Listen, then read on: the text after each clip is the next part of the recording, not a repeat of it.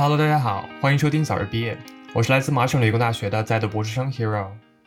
我感觉每一个科研人都有一个自己的学术梦。那对于很多人来说，这样的梦想就是在学界成为一个教授，并且研究自己喜欢的学科。我自己呢，从很小的时候，包括到大学甚至博士初期的时候，都有一个在未来的某一天想当教授的一个梦想。但在我读博第六年的今天，你问我想不想去申请教职，我的答案就是绝对不会。唉，这工作谁想做让谁去申吧。其实有我这样想法的博士生并不罕见。我认识的很多朋友在博士初期的时候，都是满怀着希望，想在博士毕业的时候申请教职，并在高校继续他们的职业科研生涯。但其中一大部分人都在博士初期的时候，被科研生活带来的挫败感和不配感创飞了。甚至有一些在我看来学术很出色的同学，在他们毕业之后都选择去了业界，而不是留在学界。所以这一期我就想聊一下，经过了六年的博士生涯，为什么我选择了放弃学界这个我曾经的梦想。那如果你没有在近五到十年跟科研界有过接触，那其实你可能会有一些对于学界的一些误解。那很多人会觉得在学界工作，或者说在学界当老师，这个职位很轻松，不像中考、高考对升学率有要求，也不用像班主任一样去管理学生。就简单的备一下课，然后上课就好了。那平时还有寒暑假，然后自己的时间也比较灵活，薪资待遇还可以，而且很多职位都是有编制的，不管在国内和国外，这都是一个铁饭碗。那这样一个职位，谁会不想去呀？可是问题是，现在根本没有这样一个职业。如果哪个学校的研究性教授的生活跟他们说的一样的话，那我现在就打包走人，我现在就申请这个学校。我真的，我为了这个职业，我可以什么都豁出去。我家里其实有些亲戚是在学校当教授的，然后我看他们每天的生活方式，可能跟这些谣言说的差不太多。就早上想什么时候去学校就什么时候去学校。那要是离家近的话，中午也可以回家吃饭，睡个午觉之后再去学校。我觉得他们对于自己时间的这个把控还是很有灵活性的。但是就算这样的话，寒暑假还是要上班的工作。呃，虽然说不需要教课了，但是研究还是要做，基金还是要写，学生也还是要带。我感觉这些对于学界的印象，可能来源于我们前一辈人的科研经历。因为那个时候他们的科研压力没有我们现在的大，竞争的也没有我们现在厉害，平均而言给的科研经费比起现在也是多的，而且这些人现在已经爬升到了一个在学界比较高的一个权力位置上，那这些人当然是没有什么压力的了。我自己倒是在一开始的时候对科研预期也没有这么理想，我当时的想法就是累就累点呗，我觉得我可以。我希望为了科研去贡献一份我自己的力量，所以在大学刚开始的时候，我就去为了去学界做了充足的准备。我记得我当时还没有大学入学的时候，我就已经看中了课题组，我就用我学校的邮箱给当时的课题组老板发了一封 email 套词，然后我在学期开始第一周的时候就联系上了当时实验室的老板，所以我差不多当时在一入学的时候就开始我的科研生涯。然后当时其实科研工作没有那么的复杂，也没有那么困难，很多时候都是帮博士生打打杂，所以当时也能很好的兼顾科研和学习。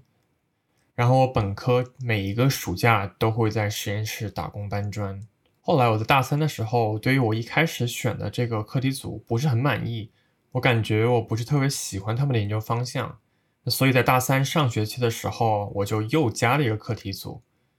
就当时我也没有放弃第一个实验室，因为我觉得也怪不好意思跟老板说这个事情的。所以我本科的最后两年就是同时在给两个实验室干活。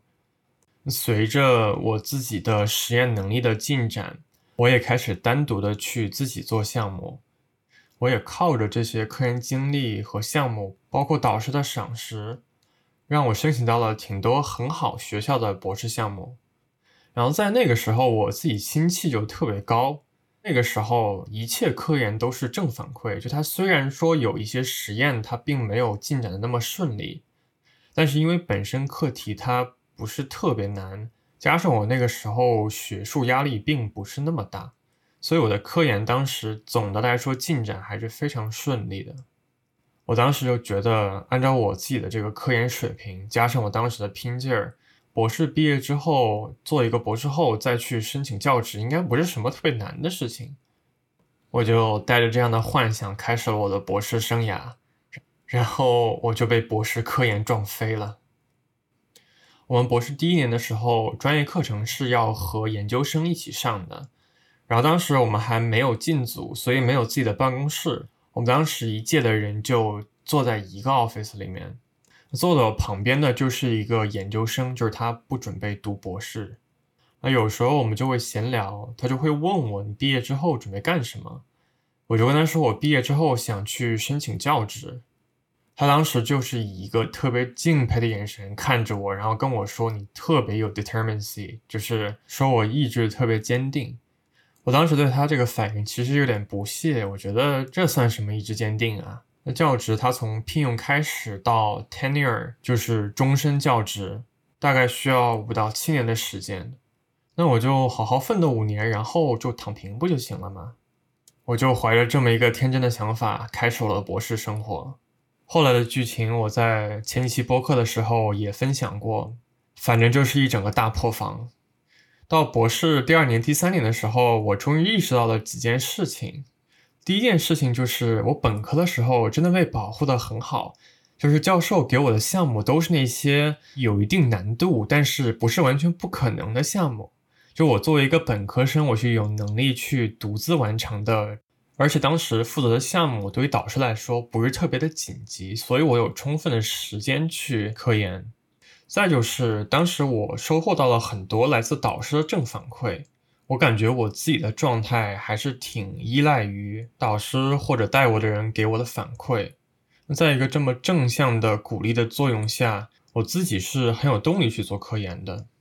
可是轮到我自己读博的时候，这些一个都不在。我的项目其实还挺难的，然后我导师也非常着急让我出成果。他自己也不是那种特别会鼓励人的人，然后当时实验失败的时候也不会给我好脸色看。久而久之，我对科研就失去兴趣了。我在本科的时候，我打死也不会想到我会有一天对科研失去兴趣。而且当时在我眼里，我感觉我们组另外一个人他的实验进度进展的就非常顺利，这也让我开始怀疑我的科研能力是不是不行。这两个让我开始思考，我究竟是不是想继续在学界继续待下去？这个纠结的过程可能维持了有两到三年吧。但是越到后面，我越觉得自己真的不想去学界。到了这个时候，其实我的实验也没有在博士一开始的时候那么不顺利了。我的科研能力也慢慢的开始提高了，但是我越到后期，我越会觉得。科研对我来说，如果是一个兴趣的话，就是如果我不需要去把它当成一个全职工作看待的话，我觉得我还是会很喜欢它的。我感觉我喜欢的科研是没有压力版本的科研，在这种情况下，我就可以不用担心时间或者金钱成本，我可以去试我任何想做的实验，也不会因为实验结果是好是坏而感到有压力或者怎么样。而且通过观察，我还没有获得终身教职的老板，我发现学界每一个方方面面我都不是很喜欢。作为一个教授，很多时间都要花在搞钱上，就是要申请基金，然后用基金来招学生，这其中会花大量的时间去写作，自己去做实验或者去指导学生做实验的时间真的是特别少。我觉得自己还是比较喜欢做实验这个过程的。我感觉我也不是很想天天在电脑前面对着屏幕敲本子，而且研究性教授他其实除了科研之外，最重要的工作就是教学。我之前其实还是很喜欢教学，就是 teaching 的。我在本科的时候也当过 teaching assistant，就是助教。我在读博的时候，系里也会要求我们至少有一学期去当助教。然后我在当了那学期助教之后，我就发现了一件事情，就是。我也没有那么喜欢 teaching 啊，就我感觉这个跟科研的兴趣其实很像。我一点也不喜欢在有科研压力的同时，还要去顾着去教一门课。很多人说的那种学生在下面以一种很崇拜的眼神看着你那种感觉，或者在教课的时候一些其他的比较 rewarding 的 experience，我自己在有科研压力的时候是完全感觉不到的。我脑子里只有一个念头，就是 get the shit done，然后继续去做我的实验。我之前另外一个很想去申请教职的一个动力，就是我很喜欢 mentoring。我在博士初期的时候，我还挺期待有一天我可以真正的带学生，然后看着他一步一步长大，成为一个独立的科研工作者。这件事情在我眼里，甚至现在对我来说，也是科研中一个特别 rewarding 的 experience。但是现实就是。我在博士期间确实有机会带一些本科生，甚至刚入学的博士生，可是我真的是没有时间和精力来去带他们。在很多时候去教他们一些，比如说我的实验步骤或者其他的一些 process 的时候，我觉得我自己教的就特别快，然后也没有确认他们到底有没有学到就走了。除此之外，我还会跟他们尽量有一些距离感。平时除了简单打招呼和 small talk 之外，几乎没有什么交流。其实我很不喜欢自己这样子，因为我真的很想去 mentor 别人，我真的很想去带学生。但是与此同时，我自己有很大的科研压力，我自己的科研项目都没有做完，我根本没有时间精力来带别人，而且照顾好自己都已经让我精疲力竭了，更别提还要操心自己带的人了。总而言之，我意识到了。这些学界很吸引我的一些点，比如说教课、科研，还有带学生。在我真正做科研的时候，我对他们打不起来一点兴趣。与此同时，我觉得我的导师给我树立了一个非常不好的榜样。有很多研究都表明，在科研这个工作的 context 下面，导师自己的形象或者工作方式会影响学生对于是否再去业界的这么一个决定。我本科的时候，可能跟我老板们就是有一些距离感，所以我不会知道他们每天二十四小时都在做什么。而在博士期间，我跟我导师的距离就被拉得特别近，他的办公室就在我们学生办公室的旁边，我能每天都能看到他都在干什么。而看到他的工作状态和时长之后，我就深深的觉得我不该去学界。他就是一个工作狂，我没有见过他不工作的时候。他每天正常的工作时间是从早上七八点到晚上凌晨，就每周七天都会一天至少工作十六、十七个小时这样。然后如果遇到比如说基金本子写不完的情况，就会熬夜，然后可能一连熬着两三天都是有可能的。就这种工作节奏是真的我不行啊！就这是一个人该有的作息吗？我感觉我在博士科研的时候，一天连着工作八到九个小时就已经很累了，回去需要休息。这不仅仅是身体上的休息，而且是心灵、精神上的休息。我需要做一点其他事情来把我自己从科研中抽出来。对于我来说，科研是一个非常耗能的一个过程，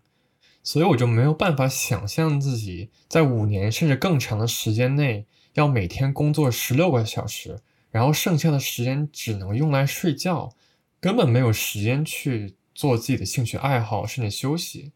然后我的导师在他压力很大的情况下，也不能很好的去 manage 自己的情绪，他就会把锅甩给我们。实验结果不好的时候，就不停的给我们施加压力。我虽然很讨厌他这一点，但是我不确定我自己如果身上教职之后，会不会变成跟他一样。我根据我自己带学生的经历来看，我自己在压力的情况下处理事情能力也没有比我导师强到多少，所以我还是不要去霍霍下一代科研年轻人对科研的积极性了。而且，就像我之前说的，当我在去带学生的时候，没有人给我时间和精力去真正的去学习如何去好好的带一个学生，很多时候都是被赶鸭子上架的。那当我在申请到教职的时候，他也会是这样子，我就感觉大家对于一个科研教授的期望过高，就是刚从博士毕业，或者说刚读完博士后，就要又能拥有出色的科研能力，又有能力带一整个科研组，又可以搞钱，又可以拉 funding，又可以拉合作，好像一夜之间你什么都要会一样。是一个非常有毒、大跃进式的一个职业发展节奏。那如果我选择去申请教职，那我就需要接受这这根本完成不了的挑战。那这些因素让我最后决定，我不想去学界发展了。然后我就想知道，如果学界不可以的话，我是不是能去业界？带着这个疑问，我在去年暑假的时候在一家公司实习。听过我之前播客的朋友可能知道，这个实习对我整个 PhD 科研生涯都是一个 transformational 的 experience。其实不仅仅实习本身对我来说非常 rewarding，它也让我意识到了在公司工作真他妈的爽。我头一次意识到，作为公司的一个小成员，拧螺丝是件多么快乐的事情。那当然，我在公司的时候并没有做一些非常繁琐重复的工作，我做的也是一个研究岗，在那个感觉就是跟读博的时候一点都不一样。我在那个岗位有一种被人罩着的感觉。就在读博的时候，我就觉得 everything relies on myself，我就要对自己的项目负全权的责任，除了我自己之外，没有一个可以依靠得住的人。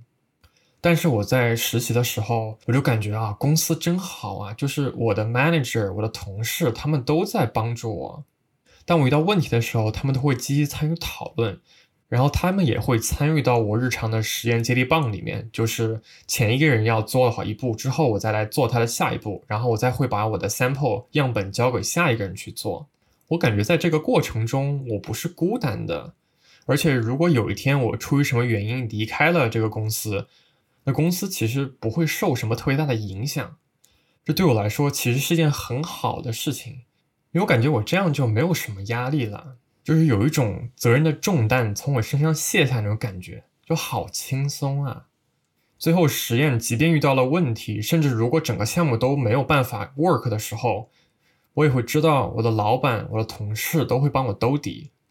在 industry 这种环境下面，我觉得我的学术成果和我自己终于可以解绑了。我也是在那个时候逐渐开始重新喜欢上了科研。那除此之外，industry 相比学界来说，其他的好处也有很多。比如说，他给你发的工资是成倍的多于我如果当一个教授所拿到的工资。除了拿的钱多之外，在业界我还会有 work-life balance。我在下班的时候或者周末的时候，我可以不用想我的工作如何如何，我有了时间，也有了动力去做我自己喜欢做的事情。而且工业界的岗位的数量比学界多太多太多了，这意味着我有更多的自由可以去选择我自己想过的人生。在这里，我其实不仅仅想说的是业界职位有很多，分布在不同的城市。我还想说的是，因为每个岗位都不太一样，它对于你职业发展的这个速度或者 pace 是没有一个统一的要求的。那如果我选择留在学界，那我只能做的就是不断的高速增长，逼着自己在短时间内异化为一个学校所希望的那么一个人物。那在业界，因为选择多的缘故，我可以选择去加入那些没有要求你要发展的那么快的职位，我就可以选择 move at my pace。我可以选择去一个团队里负责项目的一部分，我也可以选择去自己带一个团队。这些都是我可以自己控制、可以自己选择的 options。我觉得这一点对我来说就特别重要。我在博士毕业之后，可以在一个 team 里面工作，然后之后当我准备好了以后，我可以再 step up，我可以再晋升到一个老板的位置来带团队。而如果我选择留在学界去申请教职的话，学校是根本不会让这件事发生的。所以当实习结束之后，我就更加坚定了我想去业界的决心，这也成为我毕业的一个动力。我想赶紧毕业之后当一个快乐的打工人，然后和我的学界生涯彻底的告别。好啦，以上就是这些内容。那么听完这些之后，你更想留在学界呢，还是想去业界呢？欢迎在评论区留言。早日毕业，最近也开通了听友群，如果想加听友群的同学，请在小宇宙的公告栏上找到小助手的微信，添加并备注“早日毕业听友群”。早日毕业，现在在小宇宙、苹果 Podcast、网易云、QQ 音乐和 Pocket Cast 上都有同步播出。如果你喜欢这档节目的话，也欢迎在苹果 Podcast 下面给五星好评哦。那我们这一期就这样啦，希望我们都可以早日毕业。我们下期再见。拜拜。